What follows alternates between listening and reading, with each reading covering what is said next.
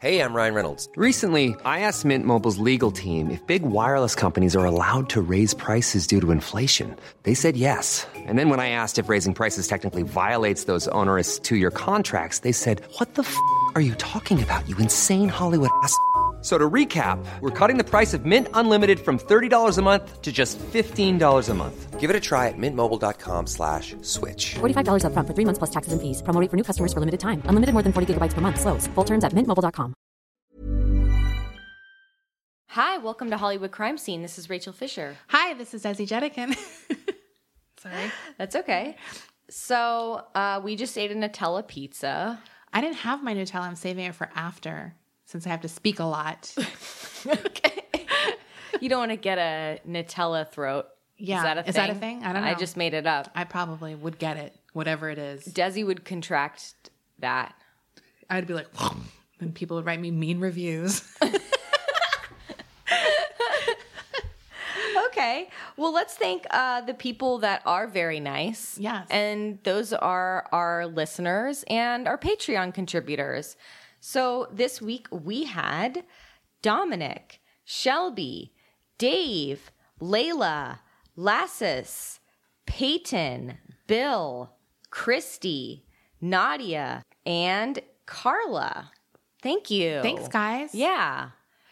This week we're going to do, I think people have kind of asked for this one a few times. It's a pretty popular celebrity murder, uh, and that is the murder of soul singer Sam Cooke. Okay. So, and it actually happened in Los Angeles too. So it's two crimes. It's double Hollywood. It's double Hollywood. Sam Cooke was born in Clarksdale, Mississippi, and he was one of eight children born to Reverend Charles and Annie Cook. The family actually moved to Chicago in 1933. So I think Sam was born in 1931. So he's only a few years old when they left Mississippi. But the Reverend had that typical, like, Southern kind of fiery preacher thing going, and that was a pretty big hit in Chicago. So he started attracting, like, quite a following once they moved up to Chicago.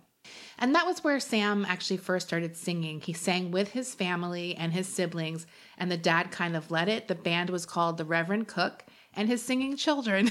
not, not very creative, but I guess kind of like that's what it was. I mean, Uh, I feel like a lot of singers have gotten their start in the church. Right. Sam kind of started off singing backup uh, against or behind his siblings, who I guess were the leads. But it soon became obvious to everyone who would see them perform that the kid in the back was sort of like, Who's that guy? yeah, who's Sam? Who's Sammy? A little fun fact: he eventually ended up going to Wendell Phillips High School, which is where Nat King Cole had gone a few Oh. years before him. So that school obviously has Churning out the hits. turning out some talented kids. And Nat King Cole, by the way, I find very attractive. Oh. He's hot. Yeah, he's cute. he has he has that style that I really like, just like the fashion wise. Like Yeah. it's very laid back. Uh, I find him very attractive. Anyway, Sam Cooke's also very attractive. So at the age of 14, Sam kind of struck out on his own and he formed a gospel quintet called the Highway QCs. It was sort of in that period time period where he met another fellow gos- or he met a fellow gospel singer named Lou Rawls. oh, I know Lou Rawls. Yeah, I mean, so this town is like, what the hell? and they actually have a really one of my favorite songs by Sam Cooke is "Bring It On Home," and he Oh, sings yeah. that with Lou Rawls. Uh, it's a great song.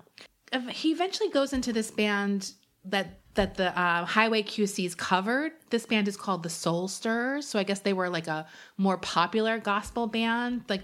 Like we, I've never heard of them, but I guess it was like the one to get into at the time. Right. And they were in Texas. They had a lead singer named R.H. Harris.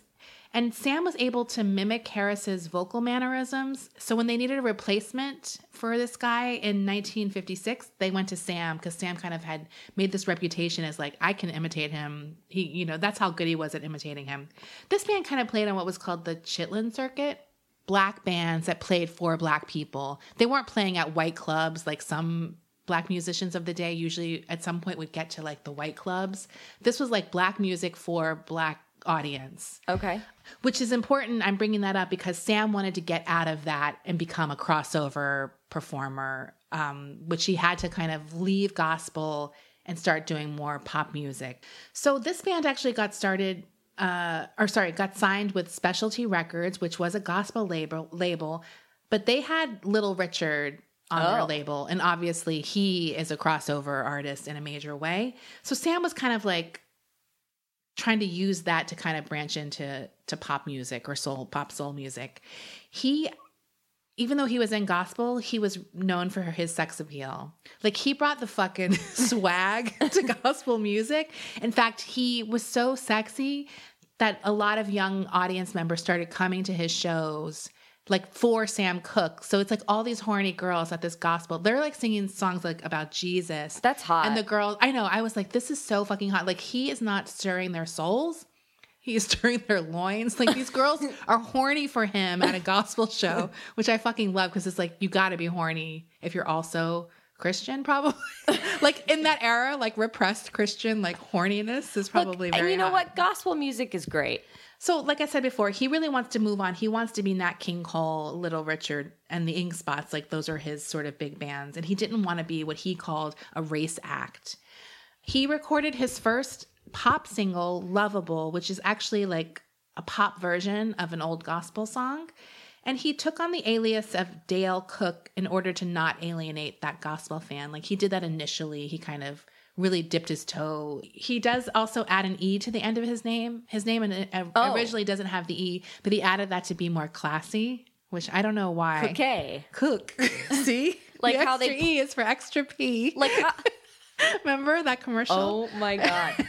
It's like, I was just thinking, like, how they put an E on the end of, like, ye old shoppy. Yeah, I mean, I guess it's kind of fancier in a way. It's, It's like just- a silent E. Like we don't need it. We're rich.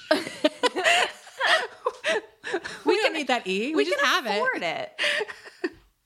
Um, so obviously that doesn't work because everyone knows it's Sam Cooke singing this song because he's Right. such a distinct voice.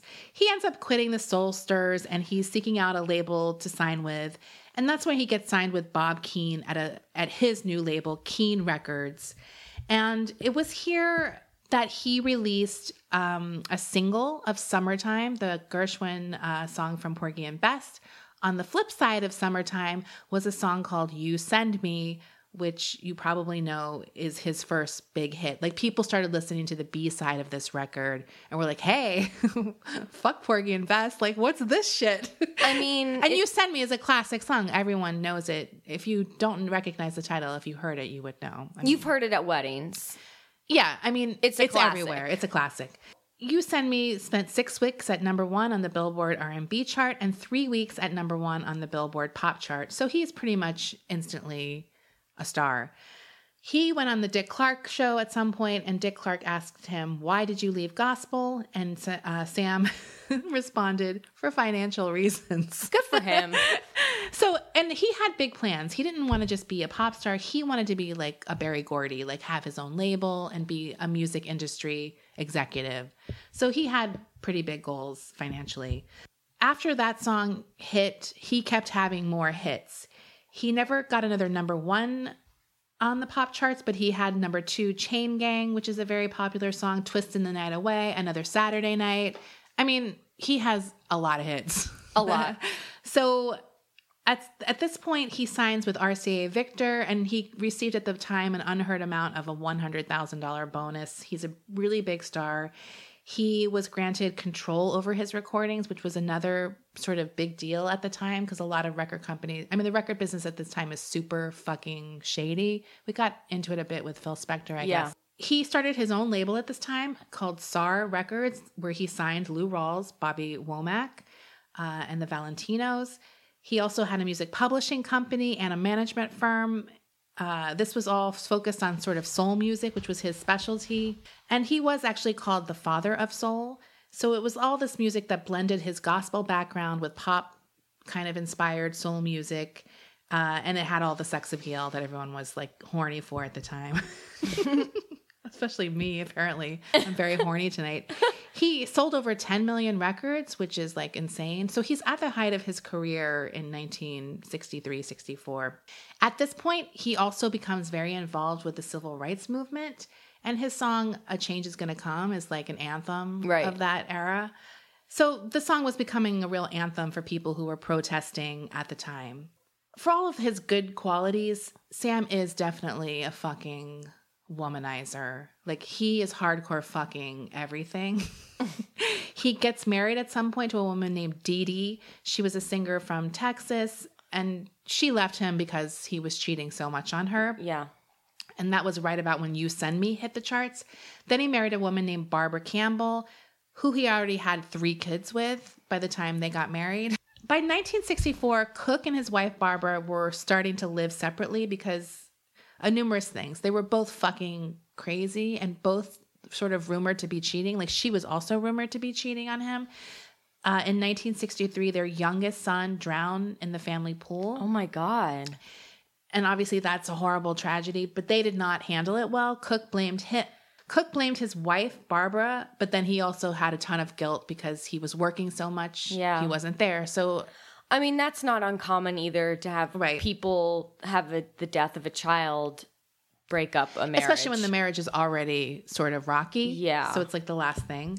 By the way, Cook at this time also has three other children out of wedlock with three different women. Oh wow. So he has got a lot of kids. Now, as I said before, the music industry at this time was a real cesspool. and um, that was part of the reason the gospel scene kind of always encouraged their stars not to go into the pop. It was like, stay with us. Like, you won't be as big, but we're going to treat you right and da da da da. So that was kind of another thing that they were actually protective of their stars from going into the pop music world. And a lot of people considered what happened to Sam as sort of a payback for selling his soul. Whoa. And some people even prophesied that he would die in a tragic way when he left the gospel music industry. On December 10th, 1964, Sam is going out on the town. He stops by his friend Lou Rawls' house to visit Lou, who had just had a newborn baby. And the minute Sam gets there, this baby is crying nonstop, which is not unusual. Uh, Rawls said that Cook picked up the baby and said, What's wrong, man? But the baby kept on crying. Rawls also said at the after the fact that his German shepherd, who was always like in the baby's room, he he like left when Sam came as if he knew something was wrong. So the dogs, according to Lou Rawls, was acting suspicious. Look, animals know. Rawls' mother later said that they her family and they believe that babies and animals have a sense when someone's about to die or a tragedy is about I to like happen. I just said. Yeah. That's like the dog knows when the earthquake's coming. Right. Or like whenever my cat's ears perk up, I'm like, oh shit, what's about to happen? Do you ever just ca- catch your cat like staring at something really intently that's not there, and you're like, "What do you see?" Yeah. What is creepy. that? My cats creep me out more than any other thing. I swear to God, they see ghosts or something. Right. Rawls said that when Cook left, his son was still crying, like he couldn't calm his baby down. And I guess they were supposed to meet up at this club called PJ's, but Lou just sort of bailed and was like, My son's sick. I'm staying home. Have fun. So Sam ends up, before he goes to PJ's, he stops at Martoni's Italian restaurant. And of course, the minute he walks in, he's just the center of attention. He's Sam Cooke. He's there to meet Al Schmitt, who is a producer, and, and Schmitt's wife, who is named Joan. He, I mean, the reason he sort of was so recognizable at the time, he had a, a hit record called Live at the Copa. And he was, you know, even though he was a big star, he was really kind of next leveling soon to be like a Nat King Cole or a Sammy Davis Jr. So he's at the dinner with this couple, and people are just stopping by the table, interrupting their conversation. He has about three or four martinis while he's sitting at the table with this com- this couple, and he at some point gets pulled away to the bar. So the the couple he's with, food comes, and Sam's just at the bar laughing it up, drunk as shit, talking to people he knows from the industry who happen to be at this restaurant. He's buying everyone drinks. He's flashing all of his wad of money. Like he so- sort of so the rumor is that he always carried two thousand dollars with him. So he has a fat fucking wad and like a money clip, right? He instructs his friend to go ahead and eat without out him. And it's at this moment that he's back at this back bar of the restaurant. He sees a booth that has a 22 year old woman there sitting with three other guys. So he's like immediately like, who's this? who's this lady? And he like catches her eye. He had seen her around. He knew one of the guys talking to her and uh, they kind of introduced each other. Her name is Elisa Boyer. And before long, Sam and Elisa are like cozying up in their own booth. So around 1 a.m., uh, Sam and Elisa leave Martoni's in his brand new red Ferrari and they head over to the nightclub that was called PJ's. The, Smith, the Schmitts were supposed to already be there, but Sam and Elisa kind of were hooking up so hard in the booth that they got there really late and the couple had already left. In the club, Sam actually got into a huge argument with a guy who thought was hitting on Elisa. He's shit faced drunk at this point, by the Right, way, if, right. you, if you haven't guessed. According to Elisa, she said, We had a little incident at PJ's. We were sitting at the entrance and some people came over and Mr. Cook started talking with them. I was just sitting there when a gentleman sat next to me and started talking to me, and Mr. Cook got quite angry and wanted to hit the man. That's why we left. So she asked Sam, according to her, to take her home at this time. It's about 2 a.m. when they left PJ's. According to Elisa, Sam raced down Santa Monica and, against her protest, pulled onto the freeway. Supposedly, he's driving really fucking fast and erratically in oh like this new sports car. They're driving all over LA, like Dude. so I think they were in the valley where they started, and they're going to end up in South Central. So they're driving all around LA. She's, according to her, continually asking him to take her home. But Sam says, according to her, don't worry now. I just want to go for a little ride. He strokes her hair and tells her how pretty she is. I always love, actually, let me take a side step here, when people are giving evidence about something that happened. And they're like, and then he said I was like really beautiful. Do you know what I mean? Like, how do you say that? Where like it just seems like you're like, and then he was like, "Wow, you're the most smart, beautiful girl I've ever known." That's what he said. I'm just saying what he said. Right. But it's like now it's entered into evidence, bitch. It's official. I'm beautiful. It's official. They exit the highway, and I looked this address up. It's sort of like right across from LAX. Like if you go inland from LAX, it's like right lined up to LAX, but it's kind of close to Watts Tower. Right. So it's like off the 105 and where the 110 and the 105 kind of meet. Yeah. That's kind of LA. But it's very close to LAX. Where was Martuni's? Martini. Martu- Marti- I thought it was Martuni's. Martoni's. Martoni's. Sorry. I think it was in the valley. So oh my god. Yeah, they drove a lot. Like, so, but I guess that could just be down the 405 to the 105. When you're drunk, though, driving that fast around, I'm. I was gonna say from the perspective of a former drunk person. Well, at least when I was really drunk or really on some kind of substance, I loved driving all over LA. I'm sure it was like, especially late, late at night. Late at night when there's no traffic and you're think you're a really great driver and really in control. Right. And then whoever is the terrified passenger. Oh, I'm sure she was terrified 'cause she Yeah. probably wasn't nearly as drunk. They exit the freeway and they go to a place called the Hacienda Motel. And the Hacienda Motel, it's not a it's like a rent by the hour type deal. It's Yeah. a sleazy motel for sure.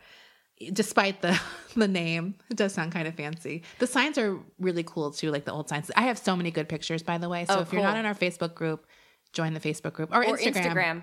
So we'll post those. So he gets out of the car, walks up to the glass partition where the manager is. Like that's the type of thing where you're like talking through the little hole. Right. That's a, the office manager is named Bertha Franklin.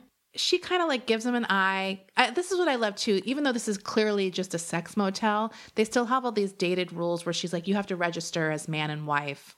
Oh. So he registers as Mr. and Mrs. Sam Cook. Like Whoa. he uses his real name, which will come into play a little bit later, like when uh, when some of the theories or controversies about it.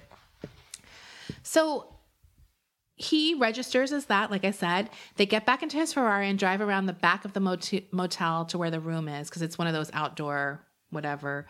A witness later says that uh, Elisa seemed hesitant about entering the room in a way that there was a little bit of resistance, but no fight that I could say that he he didn't drag her in. She just seemed a little like, oh, should I even do this tonight? Or who knows if it's after the fact he's reading into something. But her testimony is that he dragged her from the car to the room. Oh. So this is in direct, you know, contrast to what she claims happened.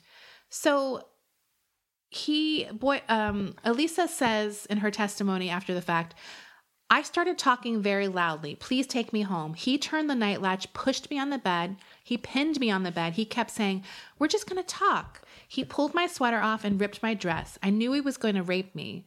Boyer then asked if she could go to the bathroom. She attempted to escape through the window. According to her, I had tried the window, but it was painted down and it just wouldn't unlock. So when she gets back to the room, she finally had a chance to possibly get away again. He walked out of the bath, or he walked into the bathroom. He had to go to the bathroom. So he leaves. I mean, this is another suspicious thing. If like you're going to rape someone where you're like, okay, hold on a second. I have to go pee first. But he is very drunk. So he picks she picks up all of her clothes and her shoes and her handbag. She gets the door finally open and runs out of the hotel. Ryan Reynolds here from Mint Mobile. With the price of just about everything going up during inflation, we thought we'd bring our prices down. So to help us, we brought in a reverse auctioneer, which is apparently a thing.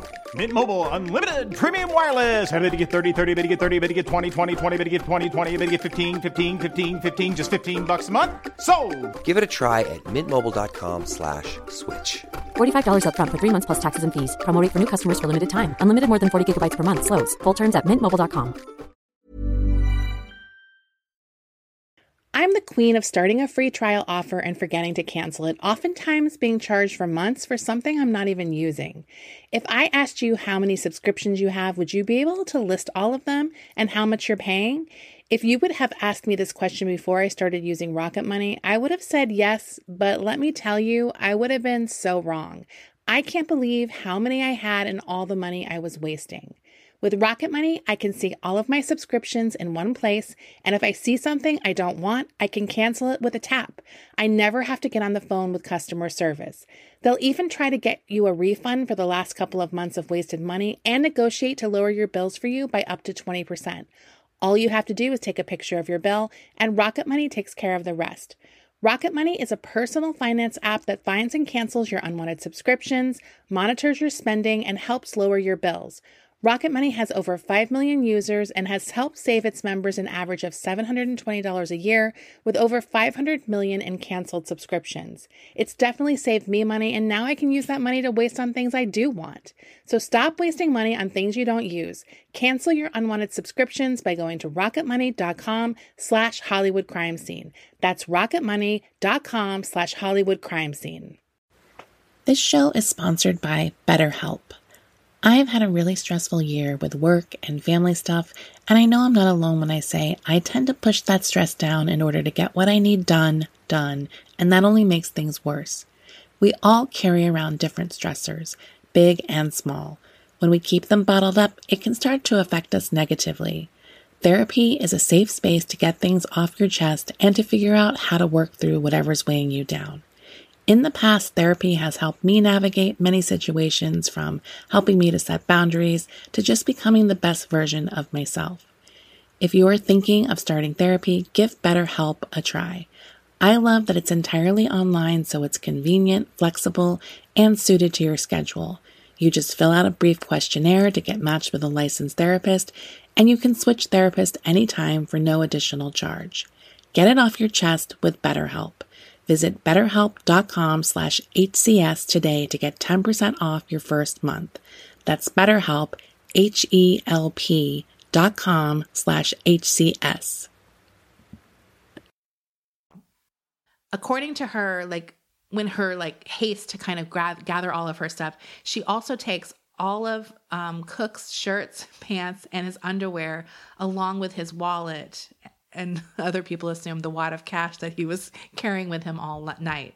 She's like kind of half undressed. She runs to the um, office manager where bertha franklin Holding is. all of his clothes? holding all of this shit. She pounds on the door.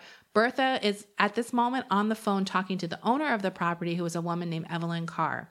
She tells Evelyn Carr, wait a minute, and goes to the door. But by the time she goes to the door, Elisa is nowhere to be seen.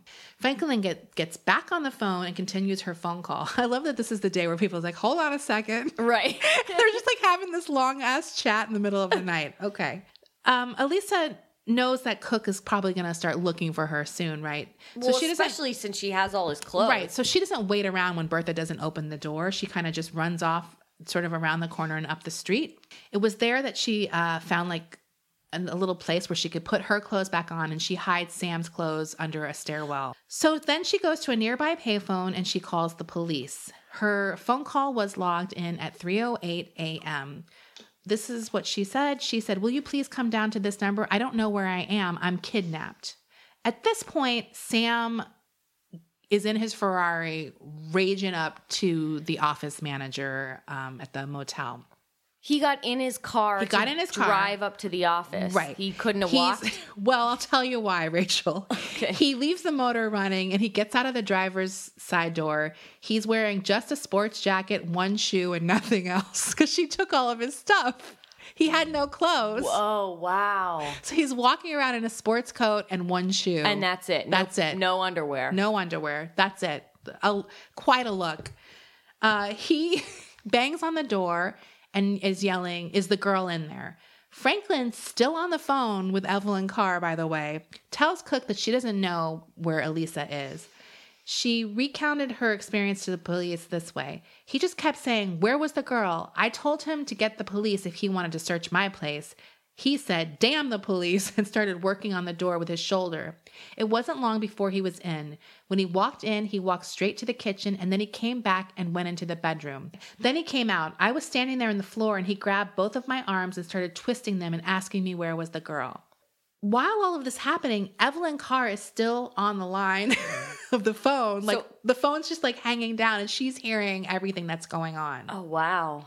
Bertha Franklin goes on to testify He fell on top of me. I tried to bite him through that jacket, biting, scratching, and everything. Finally, I got up when I kicked him. I run and I grab the pistol off the TV and I shot at close range three times.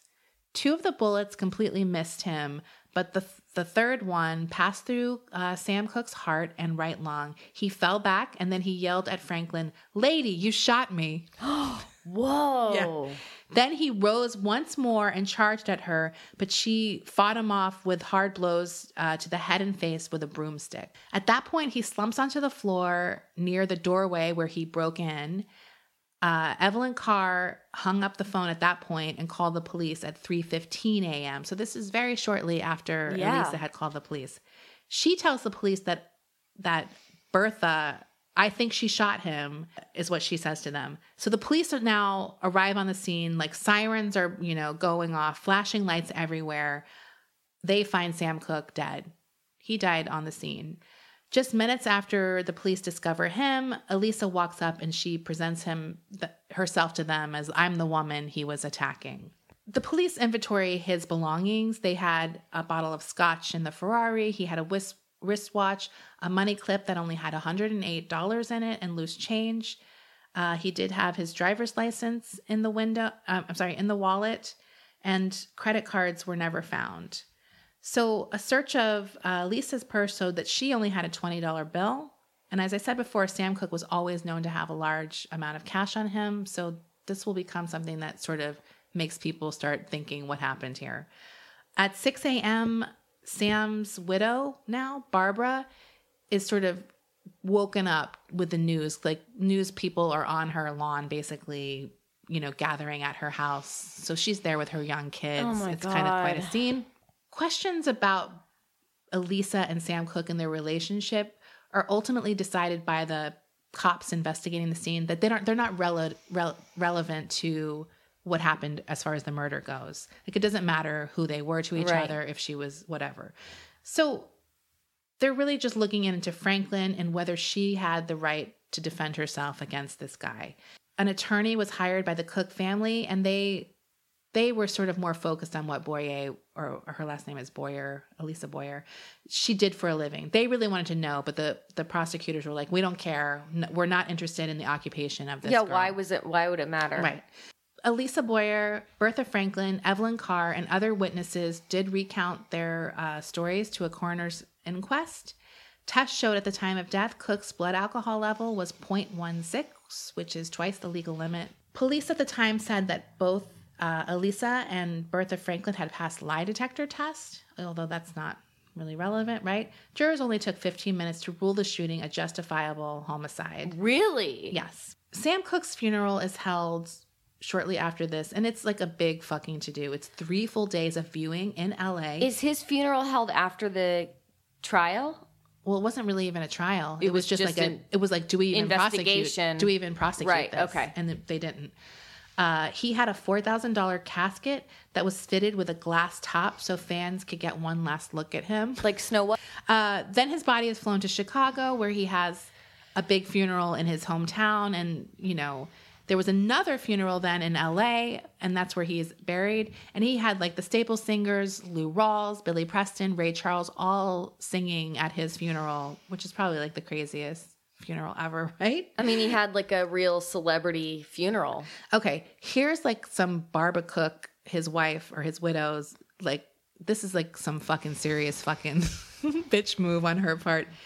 I told you she was also having affairs. Yeah. So she shows up to her husband's funeral with the bartender she was having an affair with. Wow. And he is wearing Sam's ring, No. rings and wish, wristwatch to the funeral. the ones that he was were found on him. Yeah, the wristwatch that Oh, was found wow. and like other rings. I don't think he was wearing them. I mean, that's pretty much that. But Bertha Franklin, she's kind of simultaneously hailed as this brave woman who saved, you know, this other woman who was in distress.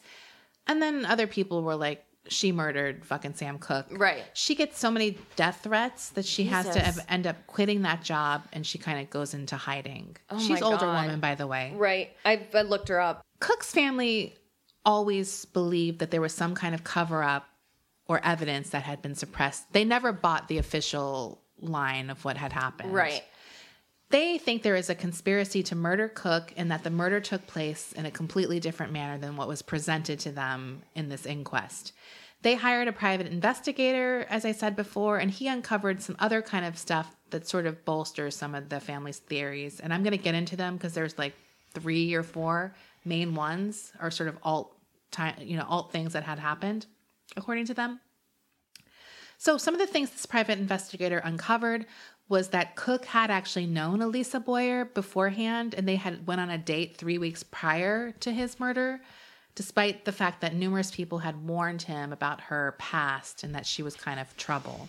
Uh, the other sort of point of interest was that Bertha Franklin had a point 32 registered to her. I'm sorry if I don't say that gun thing right. Is that point 32 or is it just a 32? 32. Point it says point 32. I'm sure some gun person. I just don't care and I don't know guns. I feel like we've always fucked up gun descriptions on this Right. show, and so far we've never had anyone angrily correct us. Good. Don't do it. So, and Sam Cooke was killed with a 22. The the ob- you know, obviously there's a mismatch in the gun that she was registered Right. and the one that killed him. So So, that's like, hey, what the hell? So another sort of crazy piece of evidence comes from the singer Etta James, who revealed in her autobiography Rage to Survive that she viewed Cooke's body after he was um, murdered and that his body was so badly beaten, his head was decapitated from his shoulders, his hands were broken and crushed, his nose was sort of smushed in and like completely smashed, and he had huge bump on his uh, a, like a two inch bump on his uh, his forehead. These injuries, according to her, were never explained, and everyone is like, "Well, how could a 55 year old woman inflict those kind of wounds onto a 33 year old?" And is man? that defensive? Right. Now, there is a famous of his sort of infamous photo of him when he's dead, and he doesn't look beaten in that picture. Right. So, Or decapitated. I mean, decapitated is pretty obvious, right? Right. Like, that's usually something you're going to notice. I, at least I can only speak for myself. that would stand out for me. Right. So, I mean, who knows? Right. That's just her opinion or what she says she saw. And then we have this photo evidence that contradicts what she says. Right. So here are the three kind of main three the main theories about how these people think Sam actually died. And then there's one that's kind of like a ha- I'm only giving it a half theory status. Right. Uh, the first one is that Elisa Boyer and Bertha Franklin knew each other and were working together to rob Johns, and that this was a scam that they were going to rob Sam Cooke, and who knows how many people they supposedly did it. Like she'd pick these guys up, bring them to this hacienda hotel, and together they would kind of scam these guys somehow. Obviously, this is sort of based on a lot of the inconsistencies in Elisa's testimony. So she testified that she met Sam at a Hollywood dinner party and that he sang a song at the party. There was no mention of Martonis or PJs, so that's like a lie or how, I don't know. So she somehow completely fucked So that up. she's just, I mean, she was Right. drinking, wasn't she? I guess there's no record of how much alcohol she Right. had drank. She said she was kidnapped by Sam and couldn't escape because the car was going too fast. But then, obviously, like I pointed out before, he goes into the motel to pay like there was a lot of opportunity for her to escape if she wanted to. I mean, we all know that in those circumstances, sometimes Right. you're too scared to run. Right. But at the time, that was definitely something people thought was suspicious. Like Right. the fact that she did not run. Obviously, we know a little more now. She didn't yell or run for help. Um, and then I think I mentioned the uh, if he wanted to rape her, why did he register under his real name? Why did he leave her alone with his clothes? Why did he go to the bathroom? Like, if he really had this sinister, sinister motive, people questioned whatever. But he was also really drunk. Right. So, right. I mean, he could have been very dangerous and planning on having sex with her, which would be rape. But in his mind, everything might have been really normal if he was literally probably blackout drunk, Mm-hmm. right? Um, there was also the wad of cash that they never found. Like the family was very adamant that something happened to that money, but no one, it wasn't on her. Like it wasn't on him. She didn't have anything more than $20 in her purse. And that's why I think they sort of started thinking that Bertha maybe had taken the money. Like, you go do this, I have the cash. Like, Right. so nothing is very concrete here, but this is just sort of the speculation people made about certain things. Um, another thing that added to all of this was a month after Sam's murder, Elisa was arrested for prostitution. So they probably used that against her.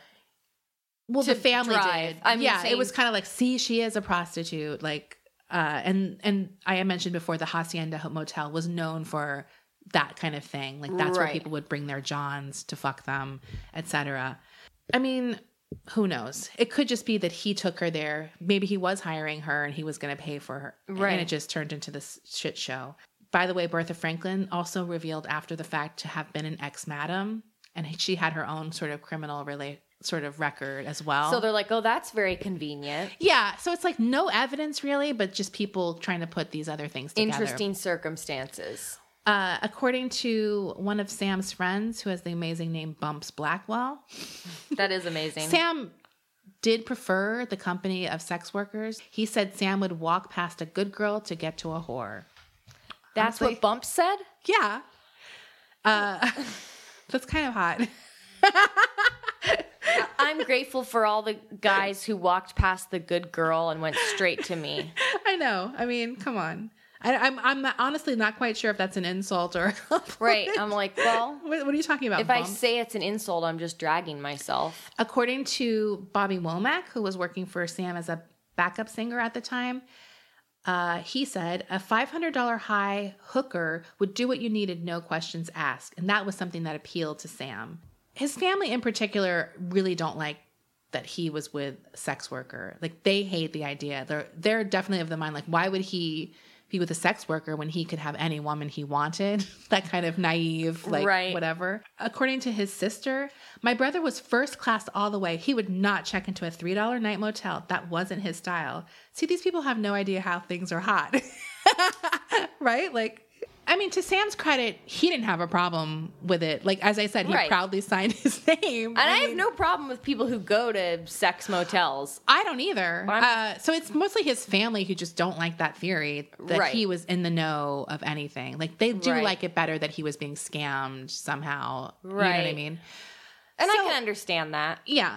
I mean, his family wants to, uh, you know, give him a noble death. And their other theory that kind of even pushes that noble death even more is that he was killed because of his active role in the civil rights movement. Some people thought it was like sort of this entertainment business racist plot to get rid of these like people causing trouble Right. in the industry. and he was a popular guy and people were listening to what he, was had to say. Well, not only was he like a rising star, but as I said, he really wanted to be a mogul. Right. So I'm sure these old like white guys who were in charge at the time were like, uh, no.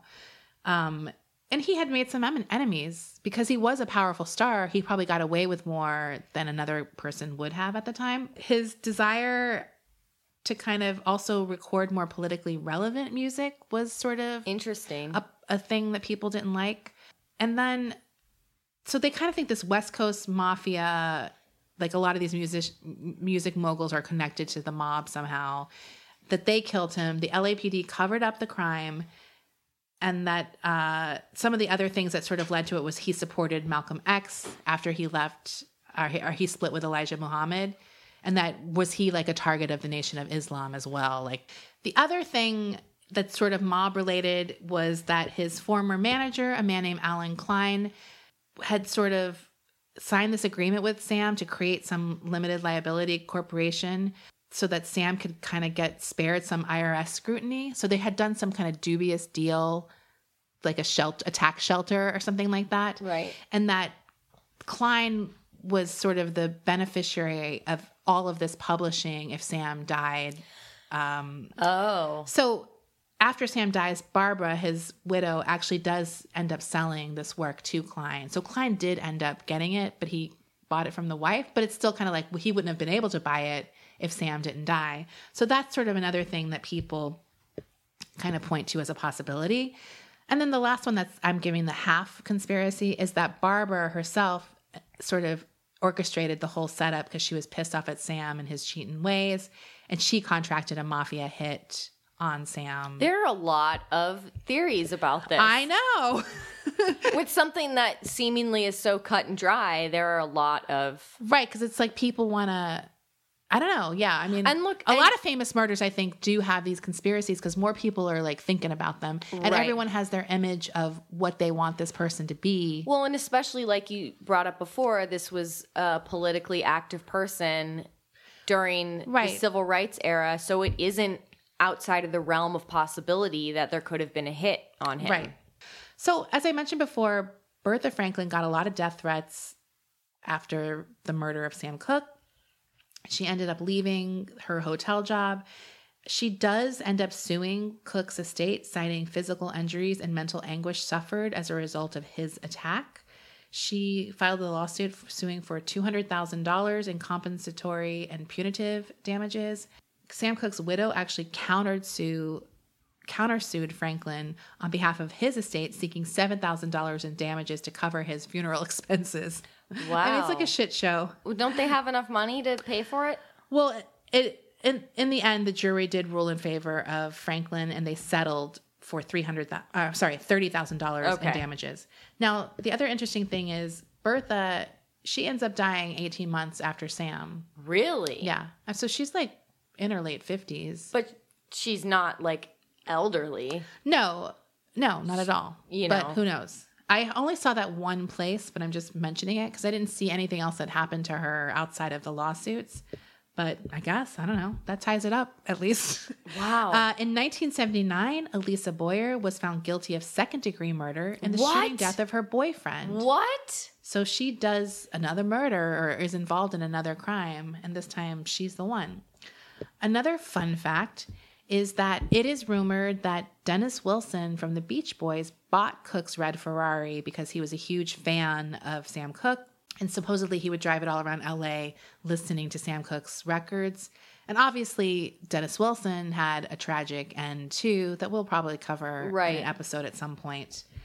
So Okay, so here's my juicy little fucking bitch like bit that I have to get to because this blew my fucking mind. Okay. I kind of hinted at it to Rachel earlier, but I didn't. And I was her. nervous. Yeah.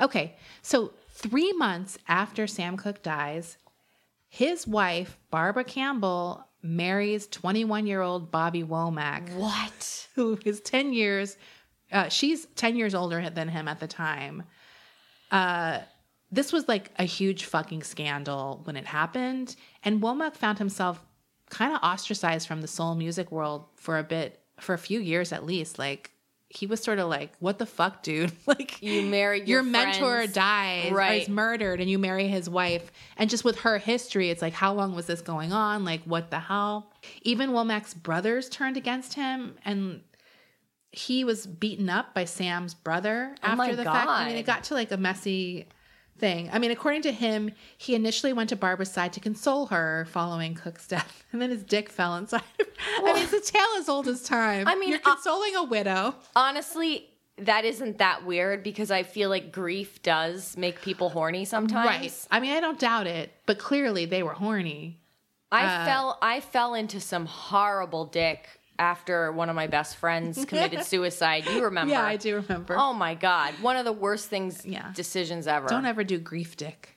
grief dick is never a good idea. you know what? It sounds like a good idea. It sounds like it's going to take all the pain away It's and not it- going to fill the hole. it- that literally didn't fill the hole. no. See, Rachel learned her lesson the hard way. Yeah. I mean, not the hard way. it wasn't that hard. No. You couldn't pound hard enough with that thing. There's no pound enough to make up for it. Okay. So in 1970, Bobby and Barbara divorced after she found out he was having an affair with her 18 year old stepdaughter, Linda. No. His 18 year old stepdaughter, Linda, who is her daughter with Sam Cooke. Wait a minute. Wait a minute. Sorry. It was his stepdaughter. It It's became stepdaughter. It became Bobby Womack's stepdaughter. She, yes, this woman. Oh my god. So he was having an affair with Sam Cooke and Barbara's daughter, his stepdaughter, who was 18 years old at the time. No. And When Barbara caught them, she like caught them. She confronts Bobby Womack with a gun and shoots at him. Sorry. Okay. I mean, can you even imagine this story? I need to find more details on this. What? It's so Gloria Grahame. It is. Like the whole thing is very Gloria Grahame. And I, I was telling Desi, she was like, "Oh, I have a juicy story about Bobby Womack," and I was like, "Oh God, I hope it's not terrible because I love Bobby Womack." yeah. And, he's she's great. like, "Buckle up." So he has like more crazy stuff. I'm not going to get too much into it because I do feel like maybe he's an amazing episode waiting to happen down the line. But their son together, Barbara and Bobby Womack, he commits suicide in 1986. His name is Vincent. He was only 21. so they had a kid together. they had a kid together who after committed the affair. I think it was like right before the affair. And then Sam Cooke and Barbara Campbell's daughter Linda, the one he had an affair with, ends up marrying his brother Cecil. Wait, wait, on. wait, wait. Rewind. We need like a family tree breakdown here. So, okay, Linda is the stepdaughter Bobby Womack had an affair with. Yes. Right? She ends up marrying Bobby Womack's brother. is that like her uncle, her I step guess her step uncle. She ends up marrying her step uncle after having an affair with her stepfather. Dude, get the fuck out. Like, you got to get out of your circle, especially Right. when it's all family. Right. like, come on. What the hell? Wow, that is wild. They actually, Linda and uh, Cecil. Wait, sorry. Barbie and Linda collaborated on a song, "Woman's Gotta Have It." Do you know that song? Bobby and Linda. Yeah. yeah. So, uh, and then they let Cecil and Linda also team up as Womack and Womack. I guess after they got married, and they have a song called "Baby, I'm Scared of You." I'm like, dude, you know what? I'm fucking scared of this whole family. Oh my like, it God. is insane to me that they're all fucking each other. So, as I said, I feel like I'm going to stop there because I feel like we have to investigate Bobby Womack We and his have to. crazy ass family more because that's a lot of stuff. that is wild. Okay. So that's that. That's the end. Well, now I've completely forgotten about the Sam Cooke story because all I'm thinking about is this weird ass incestuous relationship. Can you imagine? I mean, it's a lot. and how, I mean, I mean, he, Bobby, I mean, I could see wanting to cheat with Bobby Womack, but if it was my stepdad, it might be weird. And they weren't even that far apart in age, were they? 18 and how, because Bobby was 21 when he married Linda. Yeah, but I think that was a bit later. Okay. So Because I wonder they how. were, but I, that makes it worse to me because I was like, he was her stepdad for a while before she was Oh. 18. Like, yeah, that's bad. yeah. So yeah, that's crazy. When I saw that part, I was like, I have to include this, even though it's not directly related. I just don't. I mean, like, I really like that is something that fascinates me endlessly. Like how someone could find someone that they're that is in their family attractive to the point where they fuck them. Like, I mean, I have a really big family and a lot of. Fa- like my family's so big like i have tons of people in my family who i'm not blood related to Right. but they're i'm related to them by marriage or their step family right. thinking about hooking up with someone in my family disgusts me so much The to only no way end. I can see it is if like you didn't grow up with them and you met them.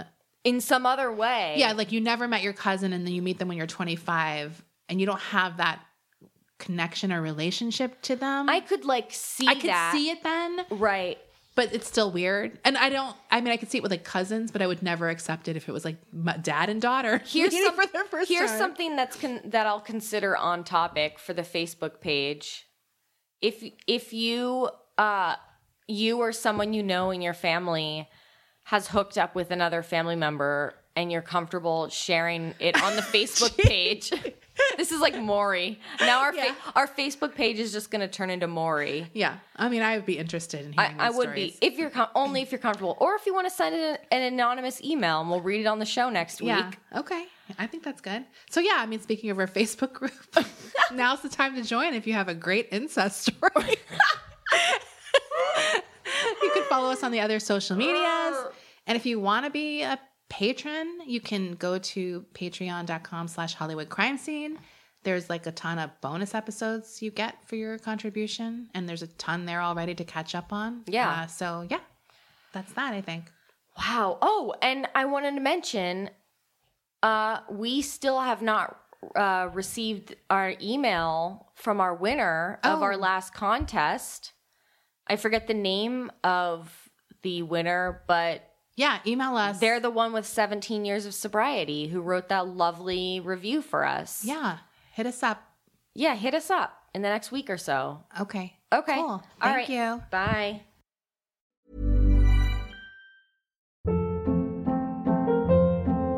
Hold up. What was that? Boring. No flavor. That was as bad as those leftovers you ate all week. Keke Palmer here, and it's time to say hello to something fresh and guilt-free. Hello Fresh. Jazz up dinner with pecan-crusted chicken or garlic butter shrimp scampi. Now that's music to my mouth. Hello Fresh. Let's get this dinner party started. Discover all the delicious possibilities at hellofresh.com.